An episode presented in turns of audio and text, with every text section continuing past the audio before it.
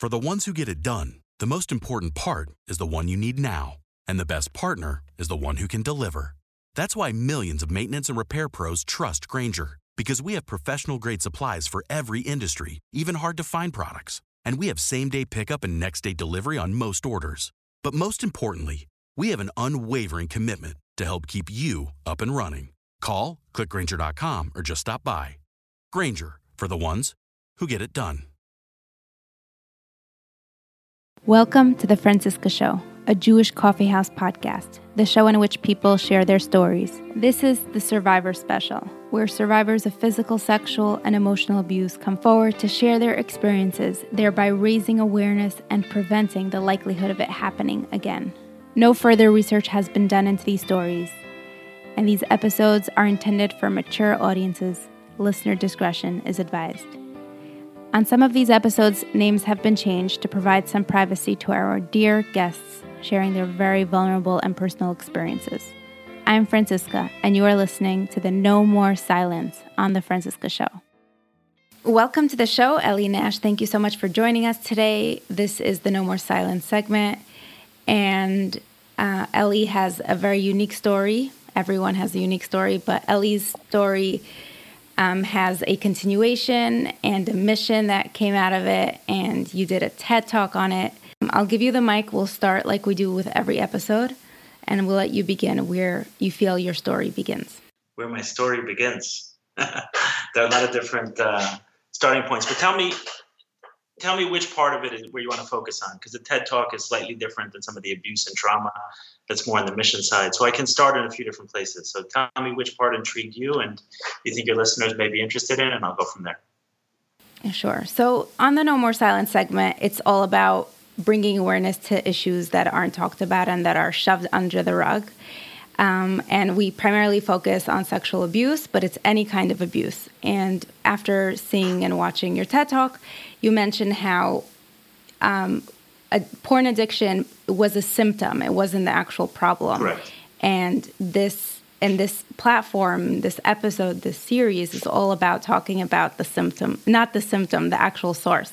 Right. So, uh, feel. F- I would like to focus on the abuse itself, but it's really how whatever it is for you and what you feel would be most beneficial to share because I'm sure if anyone wants to go watch it, they can go watch the TED Talk.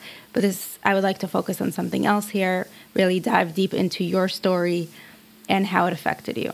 Right. So I'll go a little bit to the abuse and then what I think um, makes my story somewhat unique, right? There are obviously a lot of people who are abused. We know the numbers one in three, I think, on the female side, one in five on the male side. And obviously, those numbers go up or down depending on how you define abuse. But um, so there are a lot of people who've been abused. What makes my story unique is some of the experiences in adulthood around uh, healing from it. But I'll take you a little bit into my story. So I grew up in uh, Crown Heights, a small enclave in Brooklyn, Orthodox Jewish community in Brooklyn, and amongst other, it was a large family. I was one of nine, and so were all the others on the uh, in the Jewish community. A lot of large families, which meant a lot of children without a tremendous amount of parental oversight a fair amount of poverty, a fair amount of, um, but the kind of communal poverty, right? You don't even notice that you don't have much. It's just everyone around you is is kind of in the same situation. On top of that, right, which also means less oversight, which also means less attention, and on top of that, which I think is becoming more relevant and more understood today, but to me it was a very integral part of my childhood was the the racial tension that existed um, when I was a child in that specific area. So it's kind of something that's always been under the surface. I imagine as long as the Orthodox community and the Black community were very close to each other, but there were periods where it spiked. And certainly one of those periods where it spiked was in the 1991 riots. During that during that time, I was six years old. So that was uh, there was a that played a lot into it in the sense that there were areas which were safe and areas which were unsafe, and people who were quote unquote safe and people who were quote unquote unsafe. And there was this um, vigilance in some areas of my life, but then in others, I'm like, okay, here I am with someone safe. And I think that played into me being, um, was one of the things that played into an older boy who was one of the safe ones being able to access me and abuse me and etc. So, um, what happened was when I was eight years old, there was an older boy, 13, 14 years old, which took particular interest in me. And it started, you know, classical grooming, um, taking taking me with him to the store, teaching me sports, teaching me computer games, showing me his baseball cards, what all sorts of things that he can um, that I was interested in that he can um, share with me, and I felt kind of special. Right? Sometimes we take me to synagogue. I was like, okay, there were there weren't there weren't kids my age then, at whatever it was, right? There were different things he was able to to to bring me to, and I felt a certain level of specialness with him. And I also felt the attention and appreciated that. Over time, he started pushing boundaries and eventually started using me for his sexual gratification. And I guess looking back at my story is why didn't I say something, right? Not then, not only the first time, but why did I keep going back and not saying anything, not saying anything, right? And when I look back, I realized that I made that deal continuously that this relationship was worth it for me for the stuff I was getting from it, that I continued going back. I remember being, um, when I eventually told my parents about it, about the abuse, which was only when I was um, an adult, my mid to late 20s, when I told them about it, my mom reacted by calling him a monster and these other things. And I said, well, he was a monster the first time, right? Because like he caught me by surprise. But after that, I went back. So not, I wasn't saying that in order to take blame on me. I was actually saying that in order to put some responsibility on, on my parents and say that at the end of the day, there was an eight-year-old child who made that decision to continuously go back. So one of the things that I've learned in looking at my story in this way is that abuse doesn't happen in a vacuum. It wasn't this kid, everything was okay with my life, and then I got abused, and then it derailed an otherwise perfect life. It was like when you spoke about the source, the reason why I'm focusing on this because you spoke about the source. When I speak about the source, I also look at today, I look at the abuse as a symptom also, not as a source. So it exacerbated something that was already there, but there certainly was already a feeling. Some of these feelings are very hard to put words to. The best word I can put to it is a feeling of being unwanted. I don't know you know where that came from if it was slightly me being slightly more sensitive than others around me but i had this sense that i was unwanted and that i needed to do things that made me wanted and this guy certainly wanted me and there was a trade-off for that that i that i entered into so hopefully that gives a little bit of a framework and then i'd love to ask you questions so we can help steer the conversation because i can go in a lot of different places for sure um, so thank you for sharing that. And um, it's very specific how you go into the whole source being feeling unwanted. And a, a word I have used in the past, or I've heard other people used in the past, is the hefker. You know, where you're where children, especially how you described, you know, big families and little parental oversight, there's that hefker. I don't know how to even say it in English. Um, disownership, like where it's kids are just you know hanging out outside every afternoon. So if somebody's you know being left out, or that's a perfect child to potentially prey on. Right. What's What's interesting is that if you looked at me as a child, like that wasn't the way my home was run.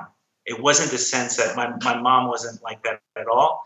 When it came to physical stuff, she was very in tune. Right? Are we clean? do we have what we need? Is there food? Is like all of those things are that sorted. I think that when it came to some emotional things, there just was, and it was a mindset then. I'm not putting it specifically on her now. I think one of the things we're doing now in these kind of conversations as well is inviting everyone to pay a little bit more attention to these emotional um, emotional states. And I think in terms of that, there was that word you're using of Hefker. Hefker is, um, I don't know, unregulated, dysregulated. Uh, I don't know. It's just loose right? No rules. So in terms of that, I think it, there was less concern over, you know, did my emotional state change change slightly? Remember one of my first mentors that I um, started working with in adulthood. He said to me that a big part of my healing will come from being able to feel again. and so much of addiction and porn and everything else is numbing and numbing these painful emotions. So he said what he did is he would walk around. Um, he would walk around with a list of emotions, and when he was feeling something, he would try to place the emotion. And he said, prior to doing this, he only knew of two emotions: happy and sad. So, and he realized that there are all sorts of other things, right? There are cool ones like I'm feeling intimidated or exasperated or joyful. I mean, there's slightly different, uh, or bemused. I mean, there's so many words, right? There's so many things. That's a slightly different feeling than that. And I told him, I said that I think that where I sit now, there's two emotions that I know of: hungry and tired. And I was I was joking, but what you see a lot of, and I think can speak to um, that point of Hefker is when a child is feeling a certain way, they'll often unhappy. You'll hear, "Oh, they must be hungry. They must be tired," and that's sometimes the case, but it's certainly not not always the case. Right. Absolutely. And um, I remember when I was reading about eating disorders and how um, who it affects. I remember the classic person it affects is somebody who comes from an overachieving background. Like it's not the person who's falling behind. It's the person who whose parents are very on top of them. Maybe you know, right. very often will place like any sort of um, abnormality in behavior or circumstances on a lack of parent support, and sometimes it could be the opposite. It could be, come from pressures. It could come from expectations. It could come from all kinds of places. So I'm not trying to place blame on any one type of um, circumstance. Yeah, I sometimes people can hear what I'm saying as placing blame, or I've had some of my siblings challenge me in the way I may speak about things, saying talking negatively about um, my parents or the like. But I'm never, I'm never placing blame. I'm never coming from that perspective. It's more of a perspective of just clearly naming what it was. Right? I can name a lot of wonderful things that my mom gave, but there were certain things that weren't there, and that's not blaming her. Parents are not meant to give us everything. It's just simply not possible. I don't expect to give everything to my kids. I'm going to do my my best. But one thing on that note, as a mom, I'm sure you've noticed that children have different cries, right? And the cry when they're offended, and the cry. I don't notice as I don't. I can't pick up on it as a dad, but I know that my wife always knows. I just hear her cry, but she's like, "Oh, oh she's offended." Right? My daughter's offended or oh, that's a tired cry, that's a hungry cry. Like there are different, there are different ones. Is that true? Do you have that? Yes, definitely. My kids are still young, but there's their fa- facial expre- expressions. There are definitely different sounds that they make when how they feel, and you really have to tune in and listen because most of the time we don't have patience right. to listen to because because to find out that something's going on with them, they're usually already acting out, and you have to you know, tell them to stop breaking something or get out of something, right. and you're not thinking like what's going on. So, yeah. Right. There's definitely one of physical pain. That cry is very different than. Right. There's yeah. That one I know. That physical pain and the other ones are two separate ones for me. But I know I see how my wife is able to hear them differently, and I think that's one area where it was relatively loose, right? So I came out the feeling of hungry and tired, the only two feelings that that you know because parents also mirror that right? When you're feeling a certain way and the response oh he must be hungry it's like oh that's what it is. I must be hungry. I'm not insulted. I just need a chocolate bar. Yeah. So back to your story um, so you had one abuser one abuser right? over a three year period yeah. Over a three year period. So what happened at the age of 11 you know, when the abuse stopped? Like, how did you realize? When did that breakthrough happen? What did you do next? Uh, so I, it, it didn't happen as 11 year old. The reason it stopped is because as he got older, and probably about the age when he was about the age of 15 or 16, it stopped. He moved out of his parents' house, went to school, and or was there much less often. Right? There wasn't a clean. I don't remember the exact date it started, the exact date it ended. I, I remember it more based on the grade I was in right? The teacher I had at the time and what was going on in his in his home. So exactly how many times it happened and exactly when it stopped, I don't know. But he was less home, and when he was less home, he's it, it stopped happening. I never thought about it. Um, I did everything I could to to push it down. I it would bubble up at different points of time. I remember when I was in summer camp once, it was a hypnosis show. And I was like, no, no, I don't want to get hypnotized. I saw other guys uh, you know, going up on the stage to get hypnotized. I was like, no, I'll never do that because maybe that will come out that I was abused. So there were a few times where it popped up, but in general, I was able to um, to push it down. And for me, I mean, porn started shortly thereafter. It, start, it didn't start as porn.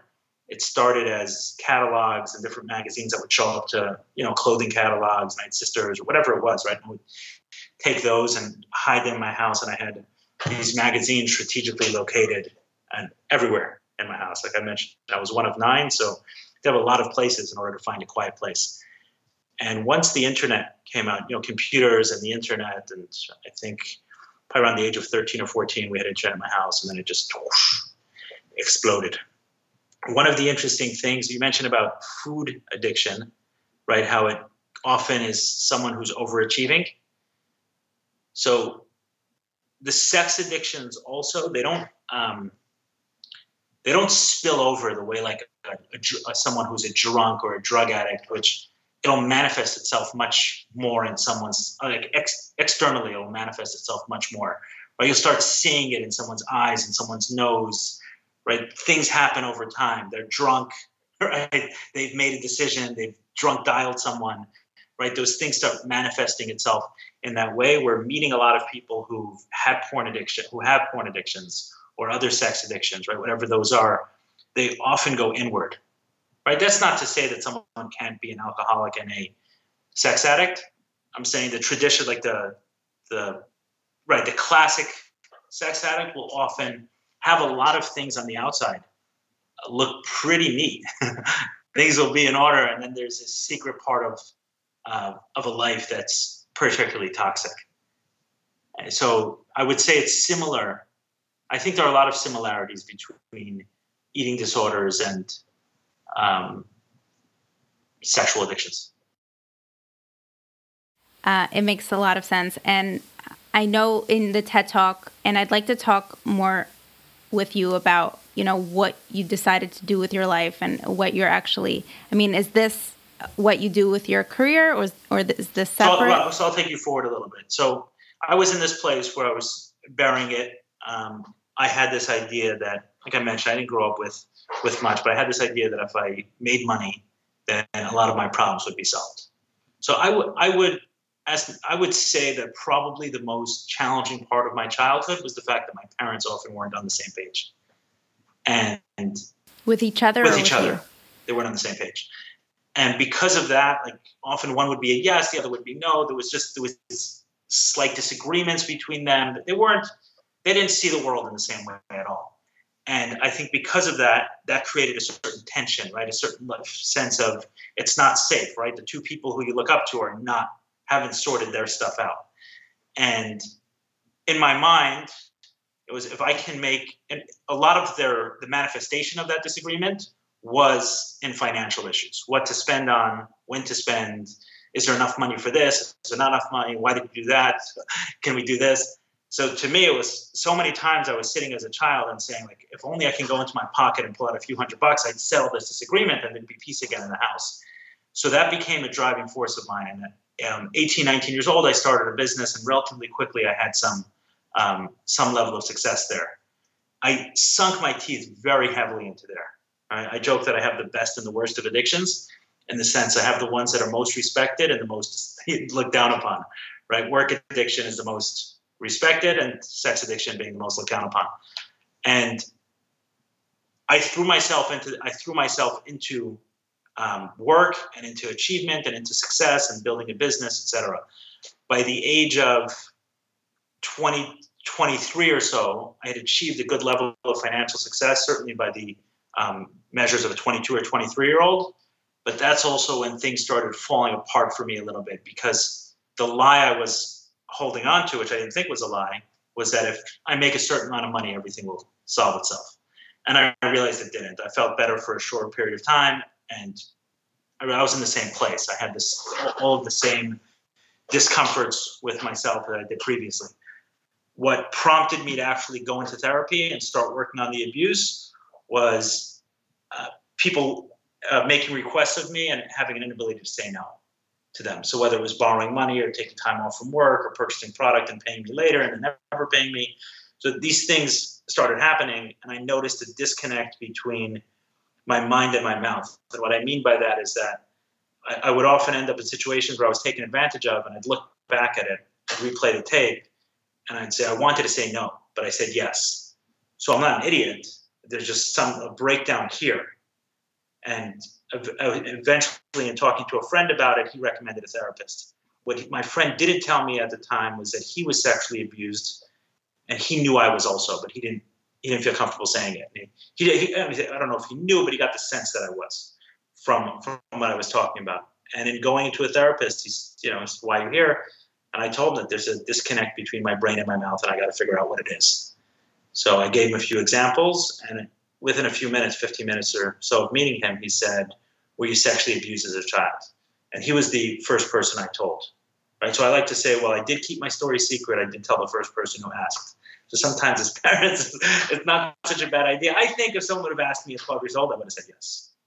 Right? So going back to that being in tune and the different cries and different emotions, those things, I would like to think that there's no question to me that the shift that there had there had to have been a major shift in me for eight, nine, and ten when this was going on, um, and for the people around me not to notice it um, wasn't okay. And I think that hopefully some of these conversations can attune people more to those things. It's not certainly my my parents didn't grow up religious, and we're now in a religious environment. I think sexual abuse was the last thing on their minds, right? The fact that this kind of stuff can happen in an Orthodox community was the farthest thing from their mind. And when I told them, they were shocked. They, they were shocked amongst, um, and that was one of the reasons why. Like, wow, this happens here as well. Now we know that it happens here as well. And in some ways, because we don't think so, it happens maybe a little bit more frequently.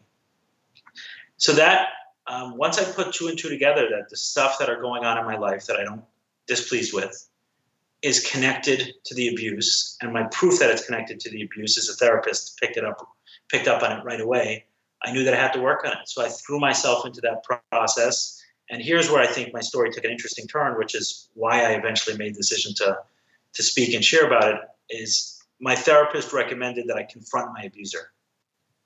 And he gave me, you know, a couple ground rules. You know, if you're in the ring, you're winning. You don't have to win, but just keep fighting. Don't be passive. Keep fighting. And I, I don't know if that was specific direction to me or that's something he would say to all abuse survivors. I'm not 100% sure, but he did give it to me and I followed it.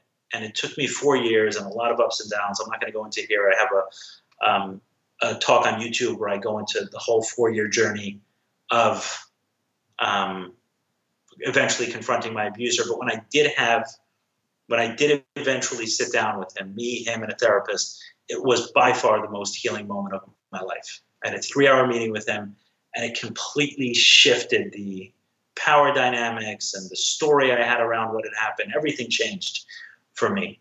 And once I saw that, I feel like I've, I've really let go of the abuse. I don't like, for, for example, one of the things that had changed for me is I no longer look at the abuse as the problem, as the cause. I look at it as a symptom of, of the problem. So this guy's no longer the monster. This guy's almost the person who, I don't want to say he helped me, but he, he, he in some way, he helped make me aware of an issue that was there, right? Where had I skirted through childhood without that, this is no credit to him, of course, but had I skirted through childhood without that, something else would have had to come up to eventually expose the fact that there's an under that there's a, there's an issue here. There's a child who's feels unwanted and you know his need, his his basic needs aren't being met, et cetera, et cetera. And for me, that was what exposed it. So I look at it more in terms of a um, important part of the story that helped me get to where I I am today versus the thing that derailed me, if that makes sense. Yeah, absolutely. And just looking back and actually being able to pinpoint the source of of of what what caused everything. Um, what kind of signs, like when you say unwanted, like what does that mean?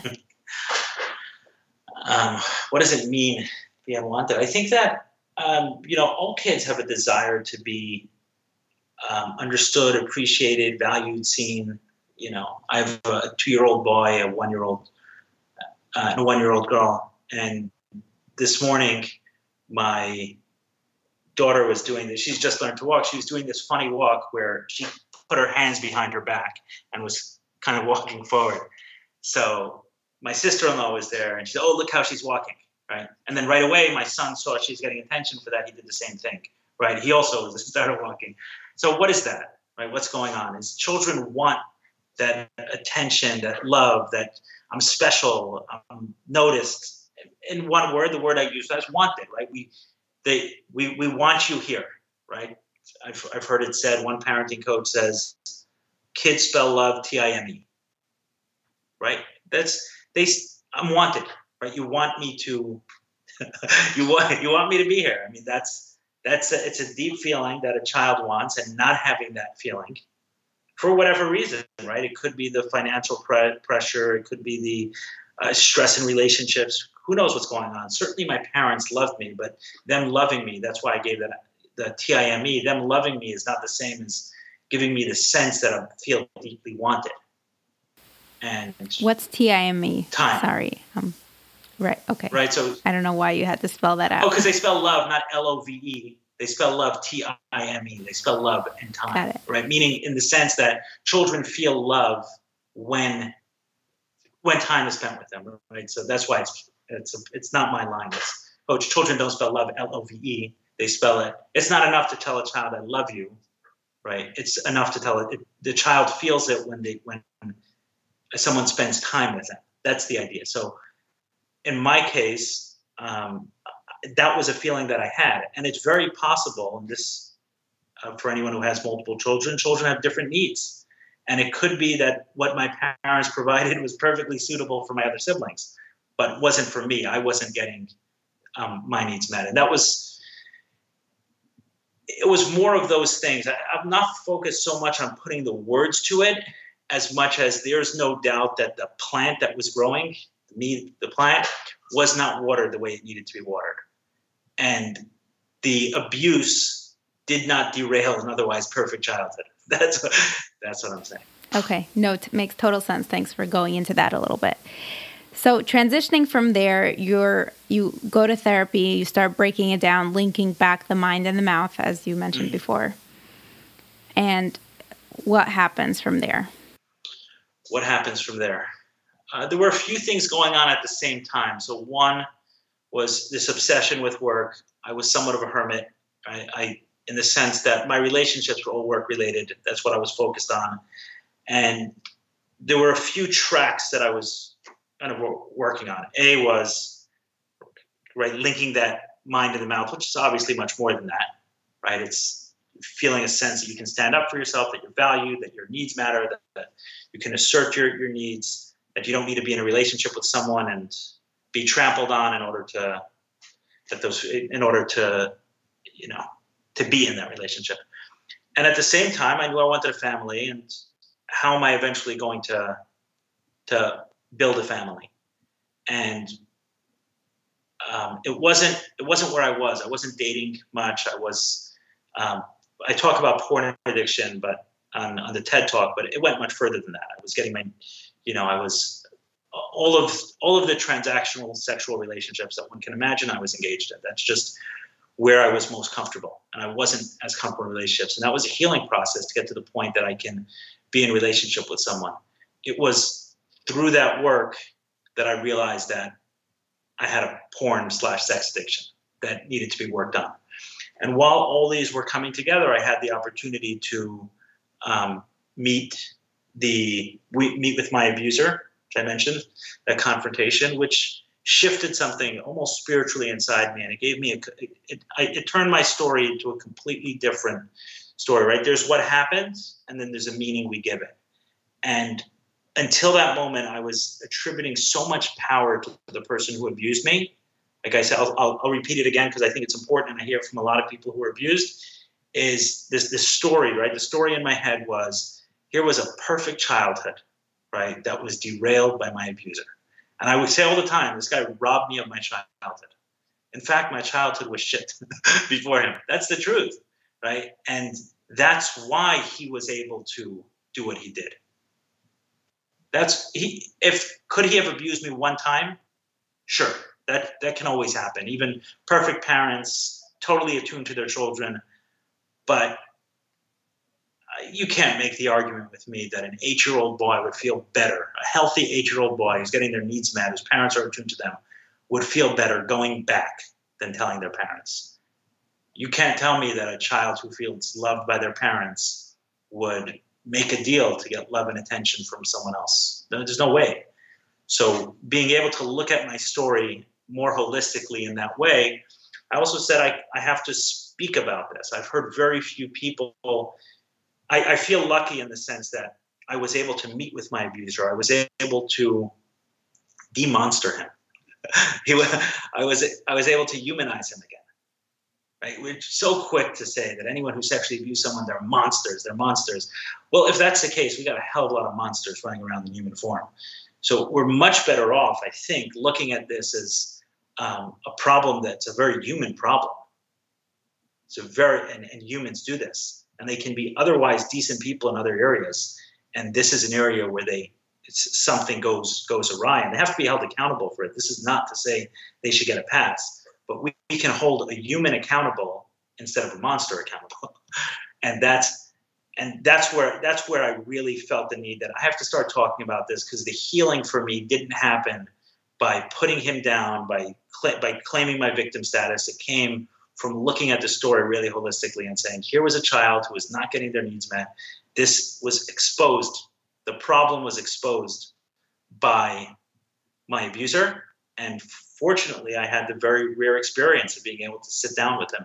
Very few people get to experience get to experience that, be able to co- confront their abuser and for the abuser to actually sit in a conversation. He broke down crying in the conversation, just to give you an idea.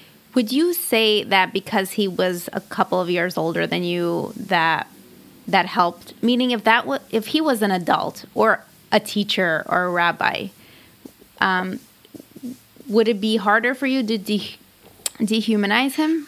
Well, demonstrum, right, right, so possibly, right, possibly. But let's let's tease that out a little bit. So for an eight-year-old child, right, a nine-year-old is a big kid, right? I was eight, he was thirteen. When I was nine, he was fourteen. As a child, I mean, that's there's a massive difference to an eight-year-old than and a thirteen-year-old. I I remember when I was in school, a, a child who was one year older was right? Larger and stronger and faster and older and etc. So um, that's one. The second is that the pain is the same, right? If there's a 13 year old kid who sticks a knife in you or a 30 year old guy who sticks a knife in you, the pain is the same. So w- when we're talking about them bringing meaning to it, that's where I'm asking. Right. In terms like, of that, as an adult could it looking have back, been more difficult. Yes, I would imagine if um, I, would imagine, for example, if this guy abused tons of other people, was continuing to abuse people, yes, it would. All of that would have made it much more difficult to demonster him. I'm not um, suggesting in any way that this is right. That's what I'm saying. Actually, is I had a very unique experience. I had a very unique experience, but I think that this experience can lend itself to others to suggest this is possible. Did I have an easier set of circumstances to make this happen? Certainly did. Right. I um, I certainly did. But let me give you a, an example. I was talking to someone whose abuser died. And he said to me, I'll never be able to experience what you did because I'll never be able to confront my abuser, um, like, because he's dead. I said, there still has to be some way. I have to hold on to the belief that there's some way that someone can unlock themselves from, from that story. And one reason why is because it's more true. My story is more true in that I had a dysfunctional childhood, and this person t- took advantage of that dysfunctional childhood versus I had this perfect childhood that was derailed by the monster. And that's what a lot of people's story is. A lot it was my story and I hear it all the time.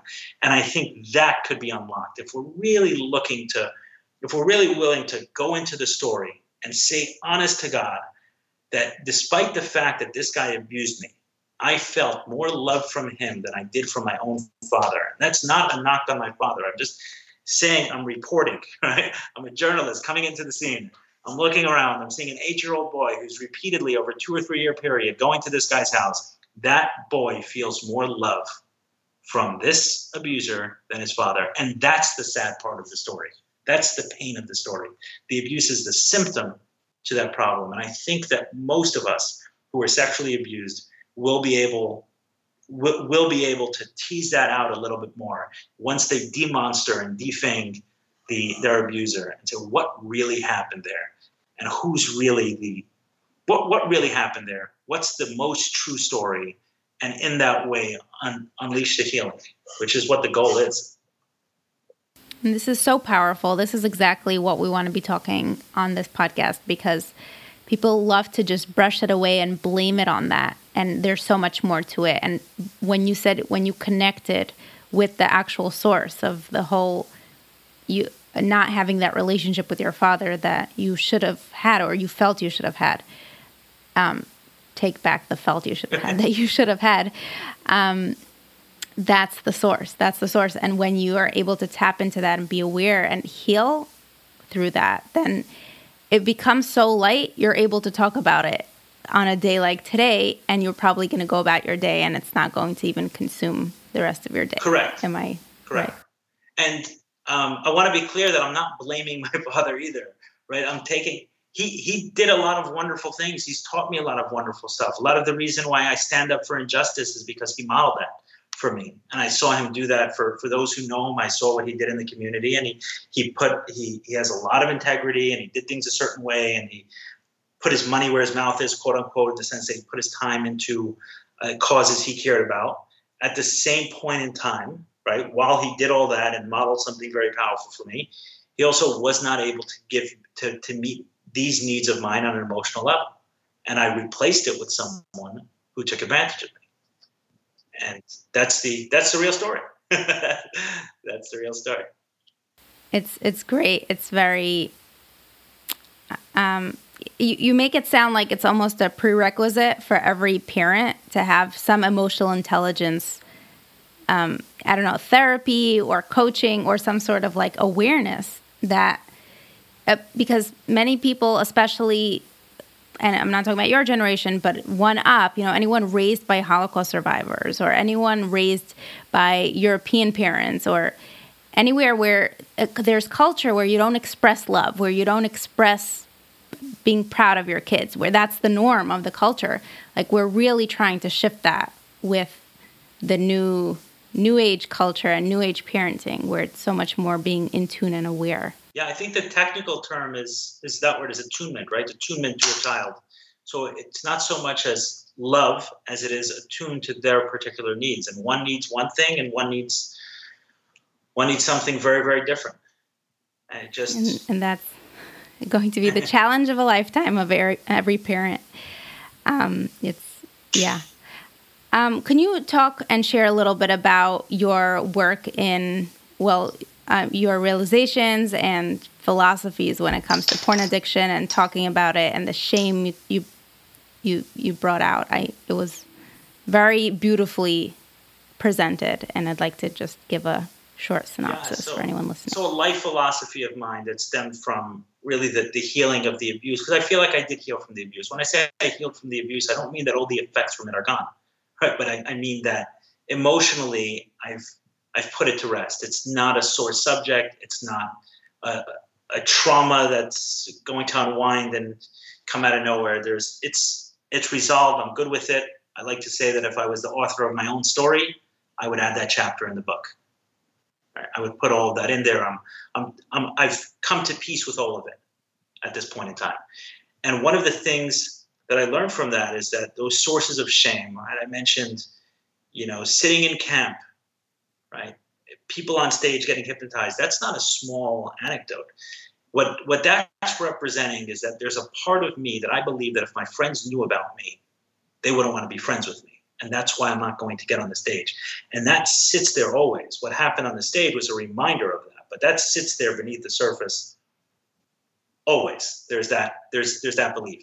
So you, I'm talking about the, the most shameful part of myself right? That I didn't want anyone to know about. Suddenly I'm speaking on a stage and I started talking very openly about the fact that I was sexually abused and people coming over to me and bringing up different. I remember one one one guy coming over to me after a speech, he said, "I came here because I heard there was an awareness event on sexual abuse, but um, I didn't think I was sexually abused because I was sexually abused by a teenager."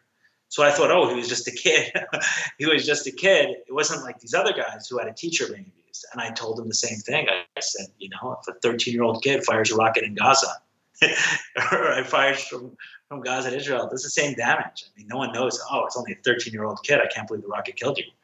So, and that helped him, right, to approach his own healing because the truth of the matter, I wasn't creating the problem. The problem existed, but he was pushing away, not dealing with it, saying he was only a teenager. And I had a lot of stories, one after the next, saying, hey, I went from shame to not not from shame to like in recovery they say from shame to grace it was i took the shame I took the shame, the specific area that gave me the most shame, and made it useful. So the way that manifested with porn addiction is eventually I got into recovery from addiction, but I didn't want anyone to know where. where. And I would go to meetings and I would do my thing, but I didn't want anyone to know that this was my problem. I'd sometimes even talk about 12 steps, but I never mentioned. I just figured if I'm talking about 12 steps, people are going to assume I'm an alcoholic and that's, you know, a recovering alcoholic and fine. I never wanted to to mention that. And when I realized that was a source of shame for me, and that was a source of uh, that was something that I didn't want people to find out, I said I got to use the same recipe as previously. And the recipe is an instant. It's not okay. I have this shame. Let me get on the stage and project it. It's slowly building up to the point that I've healed more of it, and I said, okay, I'm ready to. It, it, what I mean by that is I don't go from not talking about it to, to putting a speech on YouTube that I did in front of 500 people. I go from not talking about it to introducing it to a few people who are close to me, getting certain reactions, seeing how people take it, and then going to people that are more unknown and more unknown and more unknown until I finally said I'm ready for doing this on a on a larger level. And about a year and a half ago, I signed up to do a talk, a, TED Talk, Escaping Porn Addiction. It's been seen nearly two million times. I get messages almost every day on Facebook, Instagram, or emails from people who've come across it. And hopefully inspired them to say, okay, I can do something about this. Specifically with porn addiction, what I found is um, just how difficult it is to say this is my like, this is the problem that I'm having. One hundred percent. Um, this also it's not connected really, but like uh, women who go through miscarriage or stillbirths versus but really families, not just women, versus um, the women who have to make, uh, who, who end up going through abortion, where it's that one little change that changes everything. That one thing happened to somebody versus the other one made a choice, and it and something they feel so much shame talking about, and they don't talk about it. So I don't know why I brought that in. Well, the truth, I know why I brought it in because that's actually what my TED talk is about. Um, there was an article on some Jewish website after I did my TED talk saying something like um, Jewish entrepreneur takes on his next wages his next war, um, porn addiction or pornography, and he mentioned that I, you know, combated child sex abuse for a while. Now I'm combating pornography, and I put a comment in there saying I'm not combating pornography. I'm combating shame. Right. That's that's my war. So in terms of that, yeah, my message has nothing to do with pornography, as much as it has to do with shame and whether it's if, if someone feels i don't know what that shame is right? But if someone feels shame for example from a stillbirth or a miscarriage or a difficulty um, getting pregnant then what that tells me is that they're not the only one. There's probably hundreds of thousands if not millions of people who have the same shame. So the second they build up the emotional capacity to be able to speak about that they're going to get tons of people who say well wow i'm sitting there with the same with the same shame secret. And now there's right those two connect on that, and then the shame is gone, or it's greatly reduced. But I was differentiating between the nuance, nuances of someone getting bad news about a pregnancy not being viable, but actually having to decide whether to terminate the pregnancy or wait for it to, you know, end on its own. Like those kinds of questions where it's the different, like it's a medical technicality. Well, it's you know um, but some women don't have that shame aspect or at least less shame versus other women who had to make a choice when it Oh, comes to you know, that- the termination, So in that miscarriage versus in that scenario, even, abortion- even calling a doctor and saying, "Hey, this is like, what should I do?" or discussing it with someone, just bringing bringing up that they have to make that choice, they're uncomfortable talking about it. That's the point you're making. I yeah, I think people would say they have a miscarriage even if they decided to terminate when they could have Oh, waited right. for it to end on its own. Um, and I'm not talking about selective abortion and all the political stuff to it. I'm talking about, um, you know, a life already being completely endangered. Um, okay, so uh, do you have you connected this work and this life's mission and this message of spreading awareness and removing the shame factor with your business, or is it completely separated? It's separated. It's uh, my my Okay. business is uh, I have a distribution company which you know I've been running for the last 15 years and I continue to, but certainly this gives me um, a lot of my passion and drive and and purpose. Right. And were you ever nervous um, if you talked about this? Would that affect your business?